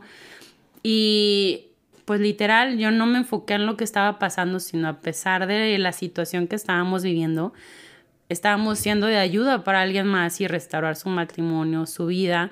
Y de esa manera, pues, para mí fue una, o sea, ayuda personal. O sea, para mí, en cuestión emocional, tener a esta amiga, ¿no? Y poder ayudarla también en lo que estaba pasando. Entonces, pues Dios de esa manera también funciona, ¿no? Siempre pone a alguien en nosotros para poder ser ayuda. Pero pues bueno, básicamente eso es lo que para mí fue como el parteaguas. Y yo creo que también el haber conocido a Víctor empezó como el proceso de hay algo mejor. Sí existe el amor, sí existe... Ah, sí. Sí, o sea, literal, bueno, sí, ahora... Sí, claro, digo, claro. Tú ya estás casado, ¿verdad? Sí. Y puedes conocer muchas cosas del amor de Dios ahora que tienes a Dani. Pero a través de su vida, sin darme cuenta, el que él estuviera ahí fue un Dios me ama. O sea, existe, ¿no? Sí. Sí, El otro día justamente hablaba con alguien, no me acuerdo con quién, y le decía, el día que entendamos que nuestra pareja es una manifestación de Dios en nuestras vidas, uh-huh, en sus errores y en sus aciertos, en los buenos tiempos y en los malos tiempos, no deja de ser una manifestación de Dios en nuestras vidas, a veces para que nosotros amemos y a veces para que seamos amados, probablemente es los problemas o los errores o los resentimientos en una pareja sean disminuidos, porque la perspectiva es importante. Uh-huh. Y si para nosotros sigue siendo él es Dios en mi vida o ella es Dios en mi vida, las cosas serían diferentes, siempre y cuando ambos tengan esa perspectiva, no uno solo, porque digo, bueno, a veces no funciona si es unilateral, pero si ambos pueden lograr esa perspectiva y muchas cosas, yo creo que ya está ganada la batalla, ya los detalles son lo de menos, pero ya ahí iríamos de gane. Sí. Y sí, tienes razón. Yo creo que una de las cosas o uno de los momentos en los que más he aprendido sobre el amor de Dios es exactamente el día que me casé, el día que entendí que podía ser amado de manera incondicional, el día que me expuse mis errores delante de Dani y le dije, ¿sabes qué? O sea, este soy yo, esta es mi vida, esto viví, esto traigo, esto, con esto te estás casando, te pido perdón por esto, Y el día que te aceptan, porque es una situación muy evidente, ¿no? Porque uh-huh, obviamente con tu pareja tienes que entrar como claro, cuentas claras. Sí. No les recomiendo entrar con secretos al matrimonio. No. Sí, no. Entonces, en ese momento hay un ejercicio vivo y activo de aceptación, ¿no? Entonces, sí, es increíble. Sí, totalmente. Y de lo de Víctor, bueno, fue también un proceso, pues, bien cañón. Digo, no tenemos el tiempo para platicar eso, pero básicamente después de conocernos, uh-huh, empezamos a salir juntos, pero no éramos novios. Yo la verdad tenía como miedo de tener una relación nueva o tener un novio porque no quería equivocarme. Creo que era, después de todo lo que viví, mi miedo más grande era equivocarme. Okay, sí. O sea, equivocarme de alguna manera, estar con una persona no correcta, vivir cosas que no debo hacer, etcétera. Entonces, para mí era un no, porque viví mucho tiempo mal. Entonces, algo que me enseñó en ese tiempo es ver el corazón. Okay. Y no ver las expectativas. Eso fue como, pues, un resumen de lo que cuando conocí a Víctor, porque Víctor no era cristiano en ese entonces, no iba a ninguna iglesia. O sea, nada, era cero. Y siempre hablamos acerca del yugo desigual, claro, ¿no? Claro. Y para mí era muy claro eso. Pero a veces creo que lo extrapolamos en el sentido de... sí, queremos un certificado de que es cristiano. Pues sí, no, yo básicamente, en lo personal, yo estaba esperando casarme con alguien. Ay, que era pastor, ¿cómo se dice? El líder de alabanza. O sea, yo mi expectativa en ese momento era... el cliché. Exacto, ¿no? Porque no, que el yugo igual va a hablar. Entonces, cuando yo conocí a Víctor, dije, no, pues no es. Porque pues no es ni pastor, no es líder, no, o sea, ni cristiano era en ese momento. Entonces, claro, era un no. Pero realmente había algo que me hacía permanecer ahí. Hasta que en un momento Víctor, para mí fue muy clave. Porque él me dijo, ¿sabes qué? Yo quiero estar contigo, quiero una relación formal, bien, esto es lo que soy y pues quiero, pues, una relación formal, ¿no? Y quiero a futuro algo contigo. Entonces, para mí eso fue como un... sí, sí o no, tomar una decisión. Una señal, ¿no? Una señal. Pues no fue señal, porque realmente era una persona muy indecisa en ese momento. ¿Él o tú? Yo.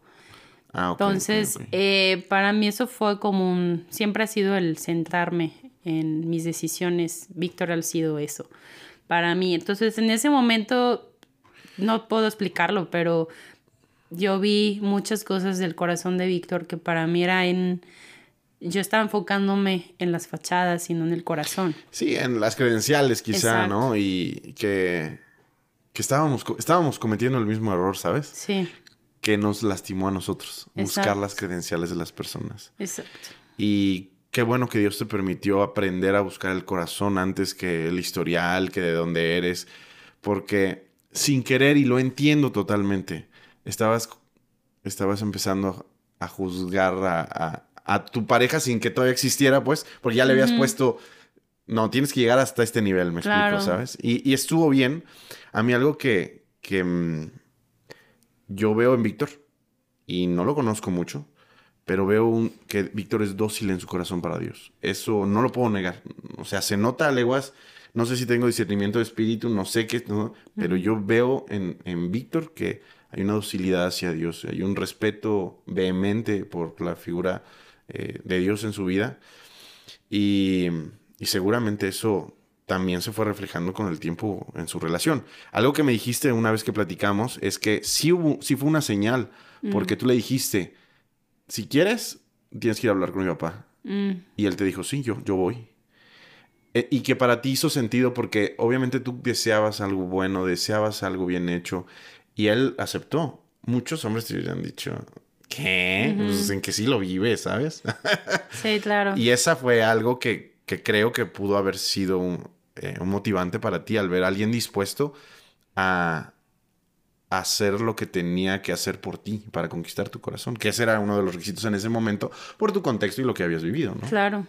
Sí, totalmente. Ya lo que dices de la señal, pues sí, o sea, era una persona que quería hacer las cosas bien. Ajá, exacto. Y yo era una persona que sabía hacer el bien y no lo hacía. Entonces, para mí eso fue o sea, es una persona que, pues, sin... En ese momento, ser una persona que... O sea, era más cristiana en ese momento él que yo, por decir así lo literal. Ya llevaba un récord limpio de varios días. Exacto. O sea, yo le decía, no, esto. Y él me decía, no, o sea, hay que hacer las cosas bien, ¿no? Y yo decía, no, sí, ¿verdad? O sea, en ese sentido. Sí, entonces, entiendo. Sí, básicamente, pues, sí, todo el proceso que dijiste, pues, fue así tal cual. Y, pues, en el transcurso del tiempo, Dios me fue mostrando... deseos de mi corazón que yo quería de alguien. Okay. Y él lo era, ¿no? Entonces, para mí fue como una lección muy grande porque si yo me hubiera ido por las expectativas, pues nunca me hubiera casado y no hubiera estado aquí. Es probable que te hubieras casado. Eso no lo sabemos. Sin embargo, probablemente tus expectativas te hubieran llevado a alguien... ¿Con quién? Ah, sí, no me hubiera casado con él, a lo mejor con alguien más. O sea, con alguien que a lo mejor no hubieras logrado hacer ese match. Claro. Porque yo creo realmente que Dios nos lleva... Cuando permitimos que sea Dios quien nos indique, cuando permitimos que sea Dios quien lleve nuestro matrimonio y elija nuestras decisiones, creo que Dios conoce mucho mejor lo que necesitamos que aún nosotros mismos. Sí. Creo que Dios prepara un corazón, incluso nos preparó a nosotros para poder amar de manera incondicional a la otra persona. Sí, claro. La sabiduría de Dios y es súper notoria con aquellos que fuimos muy lastimados o con aquellos que sufrimos mucho porque alcanzamos a ver el cuidado que Dios tuvo para amarnos aún en nuestra condición. Sí. Hay gente que vivió menos dificultades, que sufrió menos cosas y a lo mejor, aunque Dios tiene exactamente el mismo cuidado, pero no se necesita tanto evidencia. Pues porque hay varias cosas cubiertas, ¿no? En cambio, en mi caso, yo lo digo porque no puedo creer el corazón tan tierno que tiene mi esposa para cuidarme y para entender mis deficiencias y traumas que todavía sigo luchando para poder sanar, ¿no? Y es la gracia de Dios, de verdad, sí. Definitivamente. Y así creo y así veo a Víctor en tu vida, ¿no? Sí, claro, totalmente. Sí, pues bueno, pues eso es... Mi vida con la que... Wow. Con Víctor ha sido toda una aventura. Y bueno, gracias a eso, años después, bueno, me casé. Literal, al año le ofrecen moverse aquí a Guadalajara. Okay. Y yo me acuerdo que estaba muy enojada por venir aquí a Guadalajara. ¿Por qué? Pues había Vivían en Toluca, ¿no? Sí. Sí, estábamos en Toluca. Fue en el tiempo que me operaron. Literal, nos casamos... Okay. Y a los meses me tenían que operar y yo así de, o sea, no manches, okay. Hay un chiste local entre mi hermana y mi cuñado, porque hice, ¿por qué no pueden ser normales? O sea, literal es como, o sea, no, es sí, chistoso. Entiendo. Entonces, pues sí, literal después de ese año, le ofrecen chamba aquí a Guadalajara. Nosotros ya teníamos como otro plan de tal vez regresarnos a otra ciudad y demás. Y para mí era, no, pues ya tenía mis maletitas y digo, ya vamos a hacer otra cosa. Y llega esta oportunidad y para mí fue como, ok, está bien. Yo ya había cumplido mi tiempo en Best Buy en el sentido de, no sé si te pasa... Como etapas, ¿no? Exacto. Cumplidas. Entonces yo ya quería salirme, hacer mi vida, etcétera, proyectos y cosas a futuro que tenemos. Y para mí eso era un, ya lo vamos a hacer. Y llega la oportunidad de Guadalajara y pues para Víctor era muy buena oportunidad en cuanto a su desarrollo profesional. Claro. Y para mí era importante que él se sintiera otro que igual y todo mundo, o sea, creo que deberíamos fomentar que nuestra pareja se realice también, ¿no? Totalmente. Porque somos personas independientes. Entonces dije, bueno, va, nos vamos a Guadalajara. Pero fue muy chistoso porque cuando nos venimos para acá, recordé lo que yo quería y le había pedido a Dios en su momento de vivir algún día en Guadalajara. Cuando te conté lo de las prácticas. Entonces yo me acuerdo que venía bien enojada. Bueno, sí, no le había dicho a Víctor nada, la neta. Y ya veníamos ahí con la mudanza. Y fue como un recuerdo así de... Pues, ¿te acuerdas cuando dijiste que querías vivir en Guadalajara? Pues wow. Ya vas a vivir a Guadalajara. Y yo, no manches. Y le conté a Víctor, le dije, oye, nunca se lo había contado. Y le dije, creo que debo ver las cosas de una perspectiva diferente. A veces nos olvidamos de nuestros sueños. Claro. Y olvidamos muchas cosas, pero Dios nunca se olvida. Y siempre cuando lo olvidamos, llega un momento que Dios nos recuerda lo que le habíamos pedido. Totalmente. Y ha sido eso, un regalo de Dios, estar acá. Uh-huh. ¿Cómo llegan a la iglesia? La iglesia.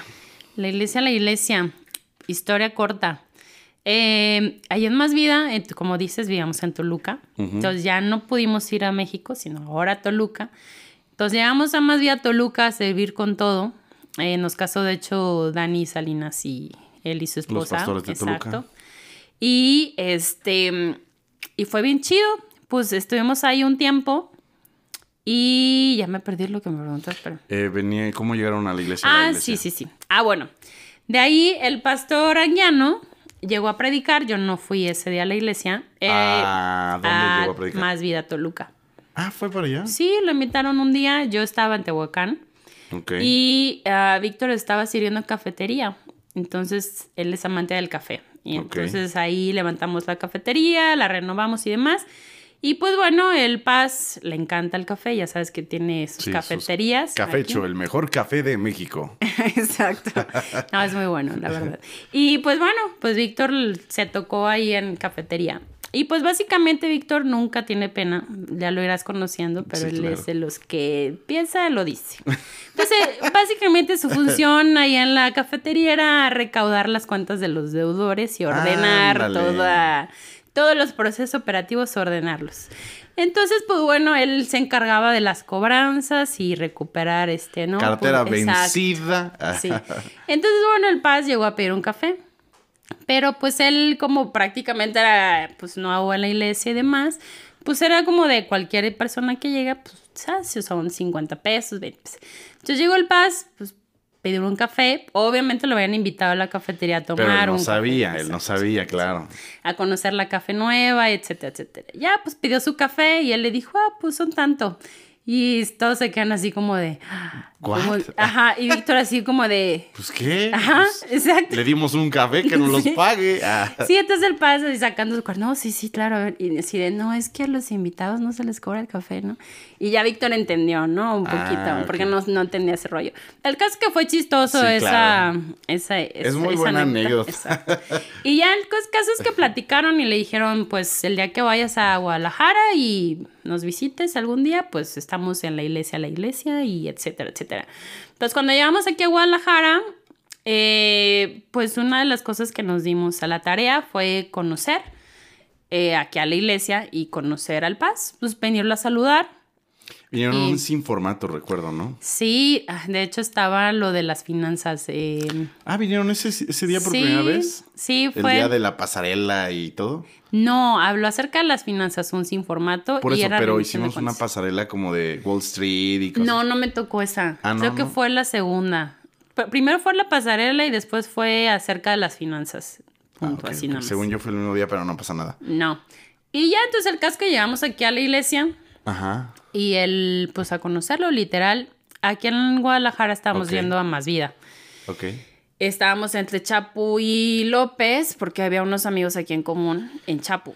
Okay. Ahí conocimos a Jesus Christ, Ghanem, alias Ghanem. Alias Ghanem. Alias Ghanem. Y ya, bueno, esa es la historia corta, que vinimos aquí a la iglesia y lo conocimos, ¿no?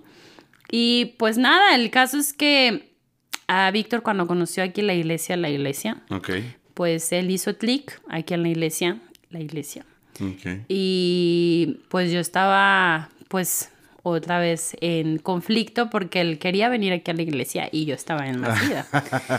Sí, entonces, fue...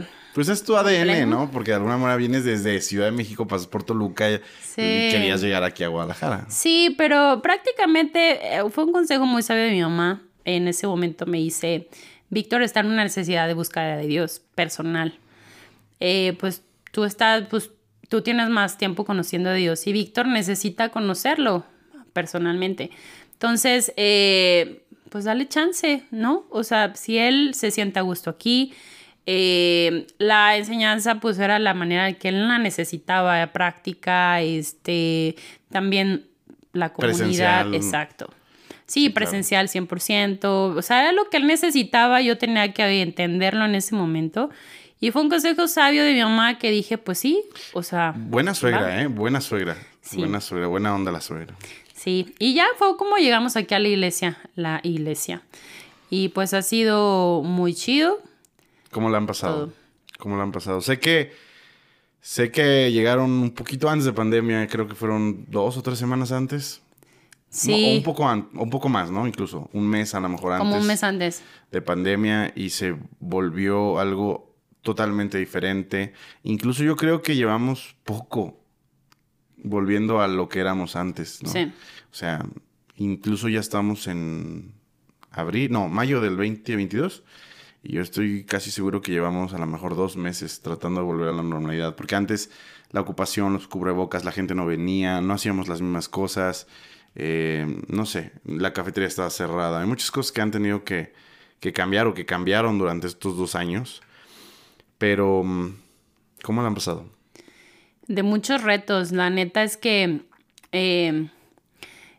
cuando quisimos cambiarnos aquí, uh-huh, el Paz nos preguntó, ¿por qué quieren venirse aquí a la iglesia? Y yo la neta le mentí. Ah, ok. Y ya después le dije, te mentí, Armando. Ya lo sabe, por si está escuchando esto. Que seguramente sí lo escucha. Exacto. Y esto va porque... yo no sabía que necesitaba también vivir ese proceso. Y ha sido bien chido. ¿Cuál proceso, perdón? El proceso de estar aquí en la iglesia, lo que me preguntas. Okay. Yo no veía... Yo decía, bueno, voy a estar acá porque Víctor necesita estar aquí. Y yo estaba sacrificándome de algún modo. Tú pensando que tú no lo necesitabas. Exacto. Pero no, la verdad es que el estar aquí, Dios nos ha enseñado mucho acerca del amor. Okay. En general. Para mí, el amor a la iglesia... Okay. ¿Por qué hago lo que hago? ¿Por qué sirvo? También amar en general cuando... Bueno, sí. Amar y perseverar cuando las cosas no están del 100% bien. Y sacar lo mejor de nosotros. Sí, y Víctor, entiendo. Sí ha sido todo un reto. Por ejemplo, Víctor te decía que él siempre estuvo en las cafeterías. Y aquí dijo, pues cafetería todo chido. Y pum, llega la pandemia y cafetería cerrada. Y pues yo sí podía servir en el área de comunicación, que bueno, básicamente pues no había nadie en comunicación en ese entonces. Y fue como llegar a un lugar nuevo y para mí era desafío total porque no había un proceso de nada. Era yo crear el proceso, yo hacer las cosas de cero, tomar lo que se hacía antes. Sí, claro. Pero para mí sí fue desafío eso, entonces fue padrísimo. Y la oportunidad también de Armando y Sara no nos conocían, literal. Entonces, para mí fue una súper responsabilidad porque es como de no me conocen y ya me dicen ok. Entonces, para mí ha sido esa parte de enseñanza de poder aprender a confiar de una manera diferente que no conocía, ¿no? Y Víctor, pues no había cafeterías, no había nada y él se sentía muy desafiado de, pues yo te voy a ayudar, pero pues yo no sé eso, ¿no? Y ahora qué hago. Lo suyo, ¿no? A lo mejor. Sí, entonces decía, yo quiero estar en la café y ya no hay café, ¿qué hago? Entonces para él fue un reto muy chido porque se metió al área de producción, aprender cosas desde cero, Él le encanta cosas, aprender, y es como muy bueno en investigar todo eso. Y fue algo bien chido para él. O sea, el aprender cosas nuevas ha sido un reto bastante bueno aquí en la iglesia, y que lo resumiría en eso. Hemos aprendido, creo que más de lo que pudimos haber aprendido si nos hubiéramos quedado en donde estábamos. Claro, en ese sentido, sí, no sé si me explico. Sí, salir de del confort. Exacto. Siempre te arriesga a aprender, ¿no? Exacto. Y el riesgo de aprender creo que es una de las cosas más valiosas que podemos obtener en nuestras vidas. Sí, y salir de nuestra zona de confort, eso es lo que hemos aprendido. Muchísimas gracias, Darinka, de verdad, por todo. Sí. Gracias por todo el esfuerzo que ponen. Sé que ambos son muy esforzados, sé que ambos han puesto todo su cariño en lo que hacen. Una disculpa por todos los malentendidos que pudiera haber habido de mi parte y de parte de la iglesia. No, está...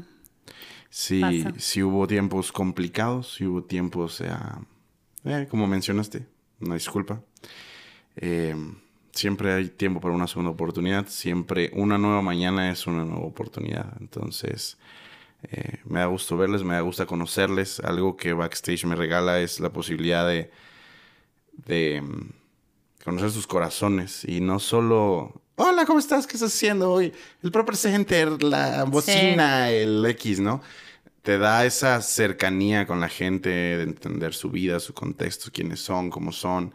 Y todos somos muy parecidos si nos damos el tiempo de darnos, pues, de platicar con las personas, ¿no? Sí. Gracias a ti, gracias a Vic. Te dejo los micrófonos. Habla con la gente, habla con los tehuacanenses, habla con la gente aquí, invítalos. Te regalo el micrófono para que digas lo que quieras. No, pues gracias por este podcast, gracias Fabián por el tiempo, y pues nada que pueda invitarles. Creo que invitarles a darse la oportunidad de conocer a las personas y no irse con lo que vemos. Creo que es bien importante ver el corazón, y a lo mejor en su momento no pensamos que esa persona nos pueda dar nada, aparentemente. Pero creo que debemos ir más allá, tratar de ser intencionales y conocer a la persona, y nos vamos a llevar una buena sorpresa. Creo que eso es un consejo que les daría, y pues nada, Dios, déjense de sorprender por Dios. Dios siempre está cercano, y confiar en Él, literal. Por todo. Y Dios nunca está lejos, siempre está cerca, y aún en nuestros peores momentos, Dios siempre ha estado ahí y va a estar ahí, ¿no? Y pues nada, gracias por todo, y gracias Fabián por este tiempo y espacio. No, de nada. Última, porque sé que es muy valioso. Sí. ¿Qué le dirías a un chico o una chica que estuviera alejado de Dios, que obviamente lo haya conocido alguna vez? Dale un consejo antes de irnos, antes de cerrar. ¿Qué le dirías? Haz de cuenta que está viviendo su momento crítico. No tiene ganas de venir. Se siente como incómodo ir a una iglesia. Y está escuchando este final de este podcast. Dile algo si quieres. ¿Qué le diría? Que sea valiente. Una frase que me encanta y que me la llevo siempre es: ser valiente, ser libre. Y creo que la vida se trata de decisiones, y a veces, creo que siempre debemos vivir como si ese día fuera el último. Entonces no podemos darnos el lujo de no arriesgarnos y pelear por lo que Dios tiene para nosotros. Entonces, y no es el final. Dios tiene siempre algo mejor. Hay uno muy bueno. Somos gotas de agua. Pero si juntas varias gotas de agua, podemos ser un océano. ¿Mm? Claro. Y en eso andamos. Estos somos, ¿no? Sí. Muchas gracias, Darinka, de verdad, otra vez por el tiempo. Auditorio, muchas gracias por escucharnos. Los queremos un montón. Gracias por su tiempo. Gracias por sus comentarios. Siempre hay gente ahí que nos deja un saludo. Un abrazo para todos. Nos estamos viendo la siguiente semana. Cuídense mucho. Chao. Chao. You got what I need. Sipping on the potion, all that good emotion, just my kind of heat. Keep it on repeat.